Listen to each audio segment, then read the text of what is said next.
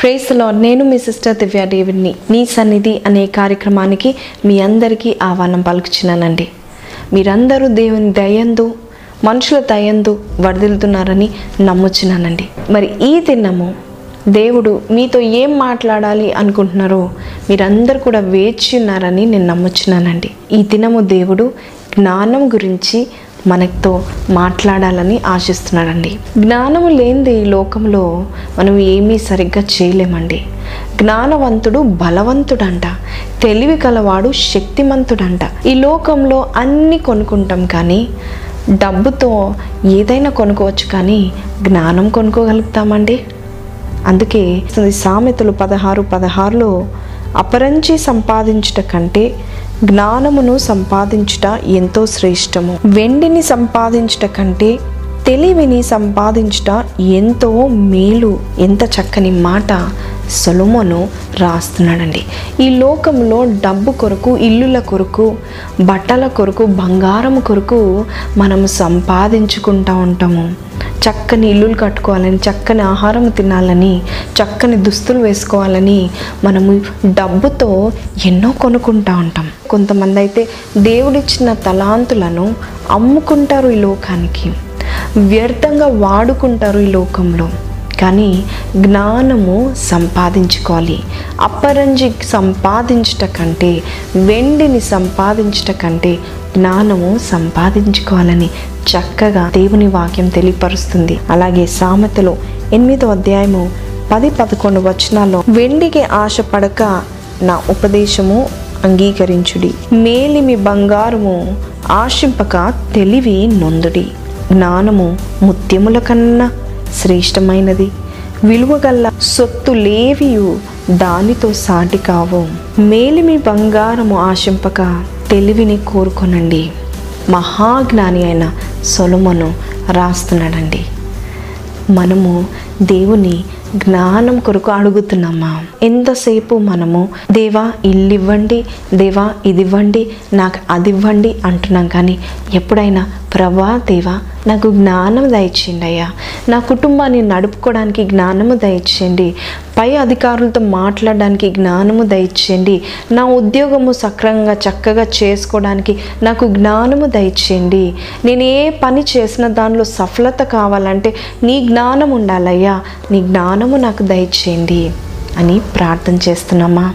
మనం ఎన్ని ప్రార్థన చేసినా ఏది అడిగినా నువ్వు జ్ఞానం ఇవ్వండి ప్రభా అని నువ్వు ప్రార్థన చేస్తే దేవుడికి నువ్వంటే ఎంతో ఇష్టమైపోతావండి. సొలమును జ్ఞానం అడిగితే దేవునికి ఎంతో ఇష్టమైందంట అండి సామెతలు ఇరవై మూడు పదిహేనులో నా కుమారుడా నీ హృదయమునకు జ్ఞానము లభించిన ఎడల నా హృదయము కూడా సంతోషించును. చూడండి నా కుమారుడా నువ్వు జ్ఞానం సంపాదిస్తే నా హృదయం ఆనందిస్తుంది సంతోషపడుతుంది. ఏం అడిగినా దేవా దేవుని ప్రభా నా జ్ఞానము దయచి అంటే మురిసిపోతాడంట దేవుడు. అద్వితీయ జ్ఞానము గల దేవుడు మన దేవుడండి. సమస్త బుద్ధి జ్ఞానము సర్వ సంపదలు ఆయన గుప్తంలై ఉన్నాయని వాక్యం సెలవిస్తుందండి. మరి ఈ దినము మీరు ఎప్పుడైనా ప్రభా ఈ కలహాలు ఎందుకు? ఈ మిస్అండర్స్టాండింగ్స్ ఎందుకు? కుటుంబంలో ఏమి సరిగా ఎందుకు ఉండట్లేదు? జ్ఞానము లేదేమో. ఎవరితో ఎలా ఉండాలో జ్ఞానము లేదేమో. ఎలా సంపాదించుకోవాలో జ్ఞానము లేదేమో. ఎంతో మంది దేవుని యొక్క జ్ఞానం గురించి రాస్తున్నారండి బైబిల్లో. దేవుని జ్ఞానము అద్వితీయ జ్ఞానము. రోమ పదహారు ఇరవై ఏడులో ఆయన అద్వితీయ జ్ఞాని అని ఉందండి కొంతమంది భక్తులు బైబిల్లో దేవుని జ్ఞానం గురించి వర్ణించారండి. వారిలో ఒకరు పౌల్ అండి పౌల్ రాస్తున్నాడు రోమపత్రిక పదకొండు ముప్పై మూడులో ఆహా దేవుని బుద్ధి జ్ఞానముల బాహుల్యము ఎంతో గంభీరము. దేవుని బుద్ధి జ్ఞానముల బాహుల్యము ఎంతో గంభీరము. అలెలుయ దేవుని బుద్ధి దేవుని జ్ఞానము బాహుల్యము ఎంతో గంభీరము. దేవుడు అద్వితీయ జ్ఞాని అండి. మరి దానియలు ఏం రాస్తున్నాడో చద్దామా? దానియలు రెండో అధ్యాయము ఇరవై ఒకటి నుంచి చద్దామండి. వివేకులకు వివేకమును జ్ఞానులకు జ్ఞానమును అనుగ్రహించు వాడునై ఉన్నాడు. ఆయన మరుగు మాటలను మర్మములను బయలుపరచును. అంధకారములోని సంగతులు ఆయనకి తెలియను. వెలుగు యొక్క నివాస స్థలం ఆయన యుద్ధ ఉన్నది. మా పితరుల దేవా నీవు వివేకమును బలమును నాకు అనుగ్రహించి ఉన్నావు. దానియలు కూడా రాస్తున్నాడు. ఆయన మహాజ్ఞాని జ్ఞానులకు జ్ఞానం వివేకము ఇచ్చు దేవుడు. అలాగే దావీదు కూడా రాస్తున్నాడు నూట నలభై ఏడో కీర్తన ఐదో వచనంలో ఆయన జ్ఞానమునకు మితి లేదు. అలాగే ఇర్మియా కూడా చెప్తున్నాడండి దేవుని జ్ఞానం గురించి. ఆలోచన విషయంలో నీవే గొప్పవాడు. హలెలూయ ఈజ్ అ కౌన్సిలర్ ఆలోచనకర్త. ఆయన కంటే ఎక్కువ ఎవరు ఆలోచించలేరు. అంత గొప్ప దేవుడు. లూకాసు వార్త రెండో అధ్యాయము యాభై రెండో వచనములో చక్కని మాట ఉందండి యేసు జ్ఞానమందును వయసునందును దేవుని దయందును మనుషుల దయందును వర్ధిల్లుచుండెను దేవుడు జ్ఞానమందు. యేసు ప్రభు is full of wisdom Jesus is all wise జ్ఞానమందు వర్తిల్తుండేవాడు ఆ తర్వాత వయసు కొంతమంది ఫస్ట్ వయసు ఉండాలి ఆ తర్వాత జ్ఞానం రావాలనుకుంటారు.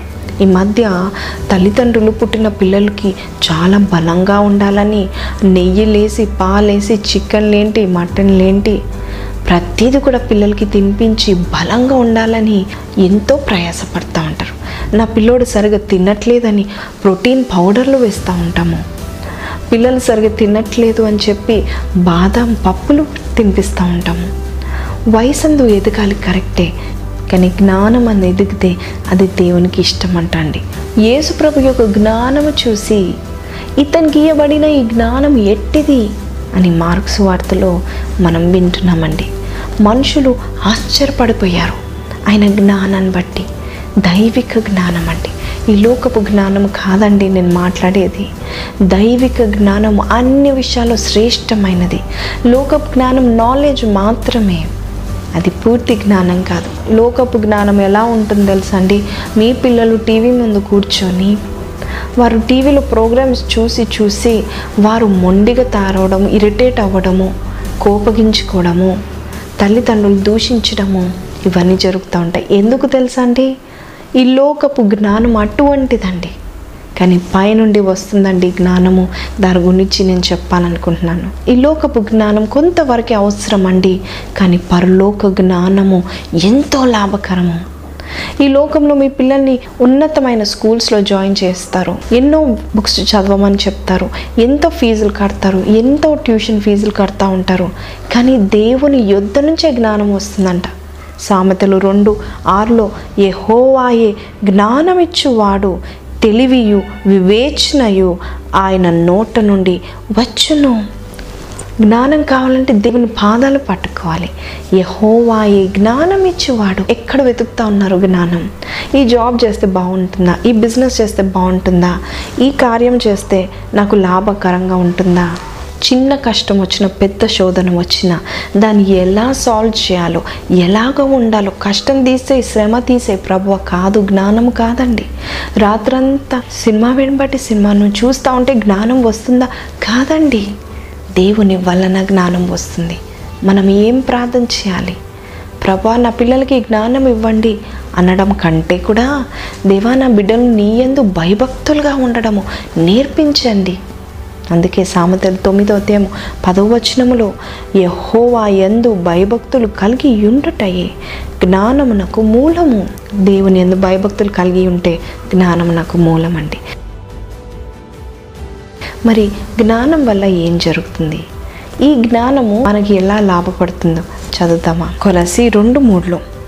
బుద్ధి జ్ఞానముల సర్వ సంపదలు ఆయన యందే గుప్తములై ఉన్నది. ఎవడైనా చక్కని మాటల చేత మిమ్మును మోసపరచకుండున్నట్లు ఈ సంగతిని చెప్పుచున్నాను. ఈ లోకంలో ఎక్కడ చూసినా మోసమే. ఎవరితో మాట్లాడినా మోసపు మాటలే. నిజాయితీ లేదు సిన్సియారిటీ లేదండి. కానీ ఇక్కడ దేవుడు చెప్తున్నాడు నీవు జ్ఞానవంతుడు అయితే మోసపు మాటలేంటో నువ్వు తెలుసుకుంటావంట. ఇంకా ఏది పడితే అది నమ్మవు అంట. జ్ఞానం ఉంటే ఏది పడితే అది నమ్మం ఊరికైనా మోసపోమండి. జ్ఞానం ఉంటే ఫస్ట్ బెనిఫిట్ మనము మోసపోము. సామెతలు ఆరు ఇరవై నాలుగులో పరస్త్రీ మాట్లాడే ఇచ్చకపు మాటలకి లోపడకండి. ఏడు ఇరవై ఒకటిలో అధికమైన లాలన మాటల చేత వారిని లోపరుచుకొనెను. ఇచ్చకపు మాటల చేత ఈడ్చుకొని పోవెను. మోసము మనం ఈడ్చుకొని వెళ్తుంది. అయ్యా పరాయి స్త్రీ యొక్క చక్కని మాటల చేత మోసపోతున్నావా? నీ సొంత భార్యను వదిలేసి పరాయి స్త్రీతో గడుపుతున్నావా?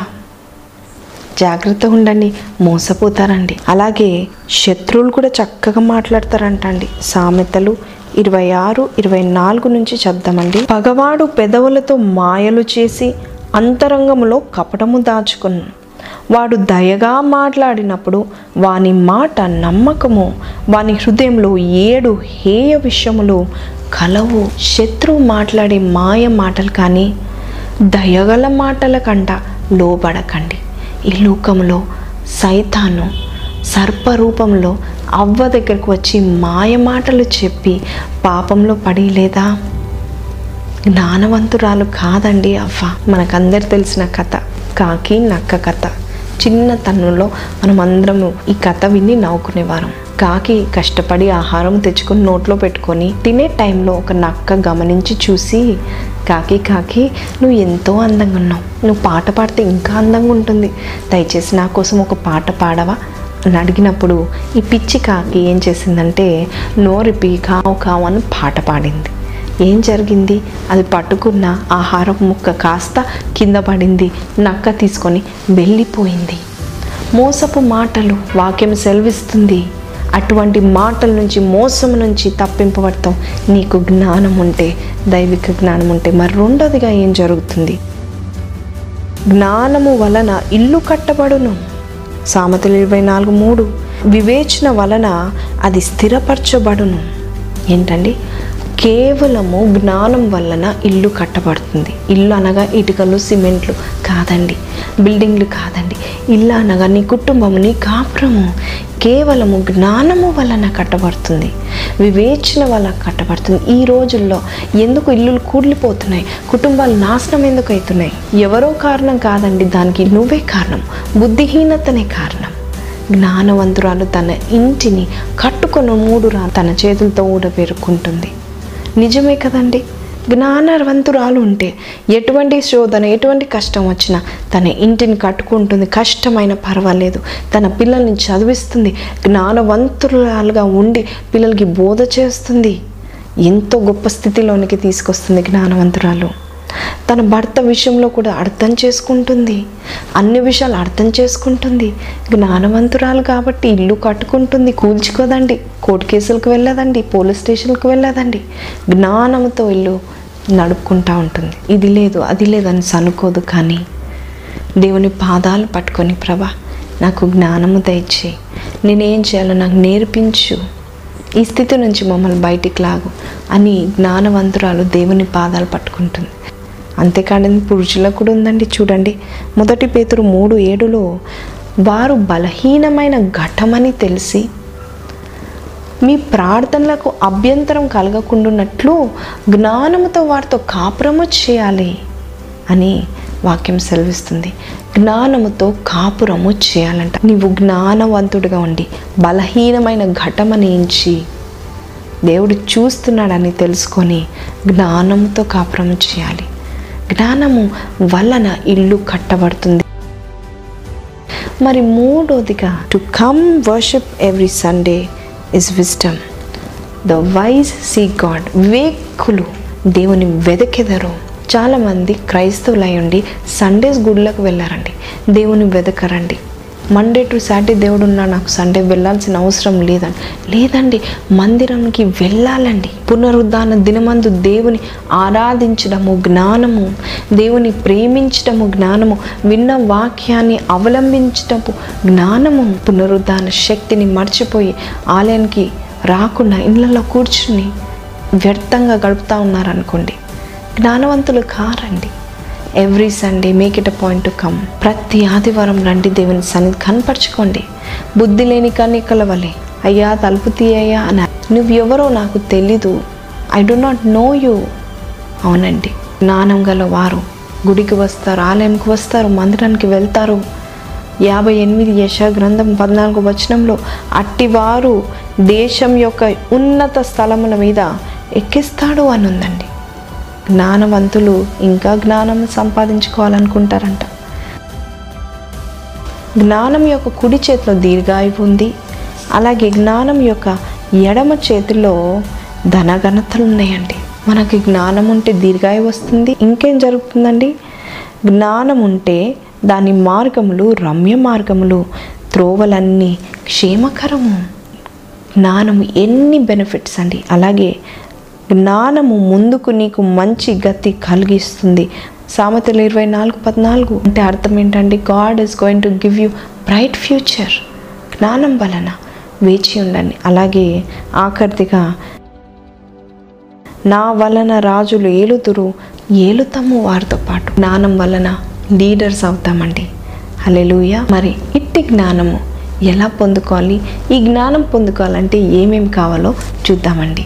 యాకోబు పత్రిక మూడు పదిహేడు పద్దెనిమిది. పైనుండి వచ్చు జ్ఞానము మొట్టమొదట పవిత్రమైనది తర్వాత సమాధానకరమైనవి మృదువైనది సులభముగా లోబడున్నది కనికరముతోనూ మంచి ఫలంతో నిండుకొని ఉన్నది పక్షపాతమైనను వేషధారణైనను లేనిది అయి ఉన్నది. హలెలుయ ఇదండి నిజమైన జ్ఞానము. This is not corrupted wisdom this is pure wisdom from God చద్దామండి. మొదటిది పైనుండి వచ్చు జ్ఞానము మొట్టమొదట పవిత్రమైనది. It is the pure who get heavenly wisdom hallelujah ఒకవేళ నీ మనసు హృదయంలో పరిశుద్ధంగా ఉంచుకుంటే పరిశుద్ధంగా మన తలంపులు ఉన్నట్లయితే ఖచ్చితంగా దేవుడు యుగ యుగముల వరకు మన తర్వాత ఉన్న వారికి కూడా అటువంటి జ్ఞానము దేవుడు ఇవ్వాలనుకుంటున్నాడు. మరి పరిశుద్ధంగా ఉంటున్నారా? దేవుని జ్ఞానం కావాలనుకుంటారు కానీ లోక జ్ఞానం కావాలి. దేవుని జ్ఞానము మనల్ని నడిపించాలనుకుంటారు కానీ ఈ లోకపు జ్ఞానము వదిలిపెట్టడం ఇష్టం లేదండి. చూడండి దేవుని యొక్క వాక్యము పంతొమ్మిదో అధ్యాయము ఏడు ఎనిమిది వచనాలు మనం చూస్తే ప్యూరిటీ దేవుని వాక్యం is is refined seven times అలాగే రెండోదిగా సమాధానకరమైనవి. అవునండి నేనే కరెక్ట్ మై వేస్ హైవే కొంతమంది అంటారు నువ్వు ఎంత మంచి పని చేయి నువ్వు సరిగా చేయలేదు అంటారు. కాదండి తప్పండి. సమాధానకరం అండి నాకు నేనే ఉంటాను నీకు నువ్వే ఉండవు. కాదండి సమాధాన పడాలండి సమాధానం ఉంటే దేవుని యొక్క జ్ఞానం మిమ్మల్ని నింపునుగాక. కొంతమంది ఇళ్ళల్లో తుఫాన్లు ఉంటా ఉంటాయండి. తుఫాను లాంటి కేకలు తుఫాను లాంటి అరుపులు తుఫాను లాంటి నెమ్మది లేని తనము ఇవన్నీ కూడా దేవుని యొక్క జ్ఞానం కాదండి జ్ఞానం. నాలుగవదిగా సులభంగా లోబడున్నది. అలెలుయ జ్ఞానవంతులు సులభంగా లోబడతారండి. స్టబర్న్ ఉండరండి మొండి లెక్కలు వేయరండి. ఈ లోకపు జ్ఞానము మొండితనం అండి కొట్లాటలండి. ఇది కాదండి జ్ఞానం. దానికంటే మించిన సమాధానము. సమాధానంగా ఉన్న వాళ్ళు జ్ఞానవంతులు. చూడండి కనికరము చూపించాలంట. పనిష్మెంట్ ఉంది అనే టైంలో నువ్వు కనికరం చూపిస్తే నిజంగా నీకు దేవుని జ్ఞానం ఉన్నట్టే. కానీ కొంతమంది కత్తి తెస్తా నువ్వు గన్నుదే అన్నట్టు కాకుండా దేవుని సన్నిధిలో ప్రభు నీ కనికరము నాకు దయచేయండి. ఆ విధంగా నాకు జ్ఞానం వస్తుంది. అలాగే మంచి ఫలంతో దేవుడు నింపుతాడు. అలాగే పక్షపాతం ఉండదండి. జ్ఞానం ఉన్న వాళ్ళకి పక్షపాతం ఉండదండి. కరెక్ట్గా మాట్లాడతారు న్యాయంగా మాట్లాడతారు. కొంతమందిని చూస్తూ ఉంటారు పిల్లలు గొడవ చేసినప్పుడు పిల్లలు అల్లరి చేసినప్పుడు వాళ్ళ పిల్లలు అల్లరి చేసినా కూడా ఇతరులు వచ్చి వాళ్ళ పిల్లలు అంటారని ముందుగానే వీలే తిడతారు అలా కాదండి న్యాయంగా ఉండాలి. తప్పు చేస్తే తప్పు చేశారు అని చెప్పాలి. జ్ఞానవంతులు అలా పక్షపాతం చూపించారండి నువ్వు జ్ఞానివైతే పరిశుద్ధంగా ఉంటావు. పరిశుద్ధమైన తలంపులు కలిగి ఉంటావు. నువ్వు జ్ఞానివైతే సులభంగా లోబడతావు. నువ్వు జ్ఞానివైతే సమాధాన పడతావు. నువ్వు జ్ఞానివైతే కనికరము చూపిస్తావు. నువ్వు జ్ఞానివైతే మంచి ఫలము. నీవు జ్ఞానివైతే వేషధారణ ఉండదండి. పక్షపాతం తర్వాత వేషధారణ. కొంతమందికి డబుల్ ఫేసెస్ ఉంటాయి. ఇది ఒక ఫేసు ఇది ఒక ఫేసు అలా కాదండి. జ్ఞానవంతులు అలా ఉండరండి. వాళ్ళకి వేషధారణ తెలియదండి ఉన్నది ఉన్నట్టుగా మాట్లాడతారు. లేదంటే సైలెంట్ ఉంటారు. కాబట్టి ఈ కొన్ని పాయింట్లు మనం అవలంబించినట్లయితే పరలోక జ్ఞానం వస్తుందంట. అంతేకాదండి. మనం పరిశుద్ధంగా ఉన్నప్పుడు మన తలంపులు దేవుని యొక్క జ్ఞానంతో నింపబడతాయండి. ఈ లోకంలో బహుబలమైన వ్యక్తి కూడా జ్ఞానం ముందు ఓడిపోతాడండి. అలెలుయ దేవుడు సర్వజ్ఞాని అద్వితీయ జ్ఞాని. దేవుడు మనకి ఇవ్వాలని కోరుచున్నారు. కాబట్టి మీరు సిద్ధంగా ఉన్నారా? ప్రార్థన చేస్తామా? కళ్ళు మూసుకుందామా? ప్రార్థన. స్తోత్రాడ గొప్ప దేవా నీకే వందనాలయ్యా. నీ బిడ్డలతో మాతో మాట్లాడావు నీకు వందనాలయ్యా. జ్ఞానము సంపాదించుకో అని చెప్పావయ్యా. నీకున్నవన్నీ అమ్మేసి సంపాదించుకో అని చెప్పిన దేవుడవయ్యా నీకే వందనాలు చెల్లిస్తున్నానయ్యా. తండ్రి ఇదిగో ప్రభ ఈ దినమందు ఎవరైతే వాక్యం విని తన మనసు మార్చుకుంటారో వారితో తోడుగా ఉండండి నడిపించమని అడుచున్నాను స్వామి. ఇదిగో ప్రభ అనేకులు కూడా ప్రభ నీ వైపు చూస్తుండగా ప్రభా ఏసే వారి ప్రతి ఒక్క మనవిని ఆలకించమని మరొకసారి ఈ కుటుంబాలను ప్రభ నీ చేతికి అప్పచెప్తూ నసరడనే పరిశుద్ధ నామంలో అడిగి వేడుకొంచున్నాము తండ్రి. ఆమెన్.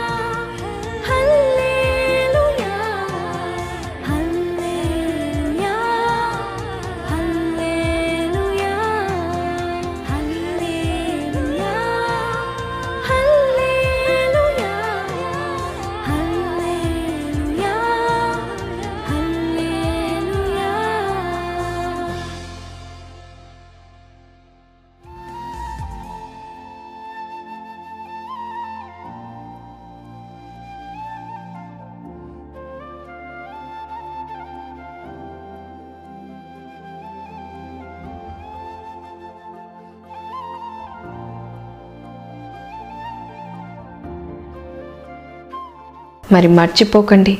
దేవుని యొక్క వాక్యం విన్నాం కదండి. మరి దేవుడు జ్ఞానవంతుడు. జ్ఞానం అడగాలని యాకోబు ఒకటి ఐదులో ఉంది. మనం అడిగినప్పుడు ధారాళంగా ఇచ్చే దేవుడండి. జ్ఞానము తక్కువగా ఉంది ప్రభు. జ్ఞానము దయచేయండి. ధారాళంగా ఇచ్చే దేవుడండి. మన దేవుడు. మీకు ఈ దినం నుంచి దేవుణ్ణి అడిగినప్పుడు ధారాళంగా ఇవ్వడం కాకుండా మేము బహుగా దీవిస్తాడండి. సొలోమోను జీవితం మనం చూసినట్లయితే పంతొమ్మిది ఇరవై ఏళ్ళు ఉంటాయండి అంతే. కానీ దేవుడు అంటాడు సొలమన్తో నీకేం కాలో కోరుకు అన్నప్పుడు సొలమను జ్ఞానాన్ని కోరుకుంటాడండి. హల్లెలూయ. దేవునికి ఇష్టమైనది అడిగాడండి. హల్లెలూయ. చూడండి ఆ తర్వాత ఏం జరిగిందండి? సర్వసంపదలు జ్ఞానము ఆయుష్ శత్రువులు లేకుండా దేవుడు చూసుకున్నాడండి. జ్ఞానం అంటే దేవునికి ఇష్టం అండి మరి ఈ దినం నుంచి జ్ఞానం అడుగుదాము. అలాగే దేవుని ఎందు భయభక్తులు కలిగి ఉంటే జ్ఞానం నాకు మూలం కాబట్టి ఆయన ఎందు భయభక్తులు కలిగి జీవిస్తాం. హైదరాబాద్ పట్టణంలో గచ్చిబౌలి అనే ఏరియాలో దేవుడు కొన్ని నెలల క్రితము అక్కడ దేవుని యొక్క ఆరాధన స్టార్ట్ చేయమని మాకు దర్శనాన్ని ఇచ్చారండి. ఆ దర్శన ప్రకారమే ఇన్ని నెలలు మేము నడిపిస్తూ ఉన్నాము. దయచేసి ఒకవేళ మీ తెలిసిన వారికి మీ బంధువుల మిత్రులకి తెలియపరచండి. దేవుడు స్పష్టమైన వాక్యము ఆరాధన అక్కడ ఉంటుంది కాబట్టి ఈ అంత్య దినాల్లో ప్రతి ఆదివారము అటెండ్ అవ్వాలని కోరుకోనండి. ఆశపడండి. దేవుడు ఖచ్చితంగా మిమ్మల్ని బహుగా దీవిస్తాడండి. మీరు మర్చిపోకండి. గచ్చిబౌలిలో ఎస్ బ్యాంకెట్ హాల్లో జరుగుతున్న ఈ ఆరాధన అంతట్లో కూడా దేవుడు మహిమపరచబడుతున్నాడు. అలాగే మేము టెన్ ఫిఫ్టీన్కి స్టార్ట్ చేస్తాము. By one fifteen one thirty కల్లా ముగుస్తుంది కాబట్టి మీరు దయచేసి మీరు హైదరాబాద్ పట్టణంలో ఉన్నట్లయితే మీరు దేవుడు మిమ్మల్ని ప్రేరేపించినట్లయితే ఈ సంఘానికి రండి దేవుని దీవెనలు పొందండి. గాడ్ బ్లెస్ యూ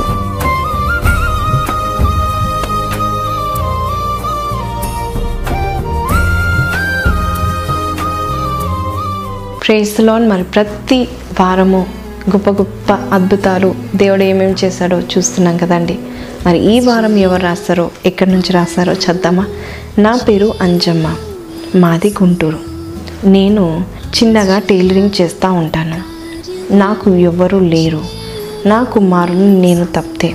నేను ఒక ఇల్లు కొనుక్కోవాలని చాలా బాధతో ఒక దినము సిస్టర్ గారి యొక్క వాక్యం విని దివ్య డేవిడ్ గారిని ప్రార్థన చేయమని కోరాను. దివ్య డేవిడ్ అమ్మగారు ప్రార్థన చేసి దేవుడు మీకు ఖచ్చితంగా మేలు చేస్తాడని మంచి ఇల్లునిస్తాడని విశ్వాసంతో ఉండండి అని అమ్మగారు చెప్పారండి. దేవుడు అద్భుతంగా మెయిన్ రోడ్లో మీరు నమ్మరు. ప్రార్థన చేసిన వెంటనే దాని ప్రక్కన మెయిన్ సెంటర్లో రెండవ ఇల్లుగా అద్భుతమైన ఇల్లును మాకు దేవుడు దయచేశాడు. హలెలుయా దేవాది దేవునికి వేలాది కోట్ల స్థుతులు చెల్లించుచున్నాను. ప్రార్థన చేసిన దివ్య దేవుడు అమ్మగారిని నేను మర్చిపోను. అల్లెలుయ నన్ను మర్చిపోయిన పర్వాలేదు కానీ దేవుడు చేసిన మేలను మర్చిపోకండి. దేవుని స్థుతించండి. దేవుడు కార్యం చేస్తాడు. ఈ అమ్మకి వృద్ధురాలికి ఇల్లు లేదు డబ్బు లేదు అటువంటి టైంలో సెంటర్ ఆఫ్ ద సిటీలో సెకండ్ హౌస్లోనే దేవుడు తనకి ఇల్లు ఇచ్చారు. ఇప్పుడు ఎంతో ధైర్యంగా ఉంది అని బిడ్డ తెలుపుతున్నారు. కాబట్టి దేవాదేవునికి స్తోత్రములు మీకు కూడా ఇటువంటి ప్రేజ్ రిపోర్ట్స్ ఉంటే మాకు పంపించండి దేవుని. మనమందరం కలిసి మహిమపరుస్తాం. మరి ఈ ప్రోగ్రామ్ని స్పాన్సర్ చేసిన వారిని దేవుడు బహుగా దీవించును గాక. మాణిక్యములతో నీ కోట కొమ్ములను సూర్యకాంతములతో నీ గుమ్మములను కట్టుదును. ప్రశస్తమైన రత్నములతో నీకు సరిహద్దులు ఏర్పరచుదును. నీ పిల్లలందరూ యహోవా చేత ఉపదేశము నొందుదురు. నీ పిల్లలకు అధిక విశ్రాంతి కలుగును. హల్లెలూయా. చక్కని వాక్యం ద్వారా దేవుడి కుటుంబాన్ని బావుగా దీవించిన గాక మీరు కూడా ఇలా స్పాన్సర్ చేయాలనుకుంటే ఈ నంబర్ని సంప్రదించండి. అలాగే మీరు నాతో మాట్లాడాలంటే ప్రతి గురువారము నాలుగున్నర నుంచి నేను ఫోన్లు నేనే ఎత్తుతాను కాబట్టి నాతో స్వయంగా మాట్లాడండి. మీ స్నేహితులకి మీ బంధువులకు ఈ వాక్యాల ద్వారా మీరు బలపడినట్లయితే వారికి వెళ్ళి చెప్పండి వీక్షించేలాగా చూడండి. అంతవరకు సెలవు. God bless you.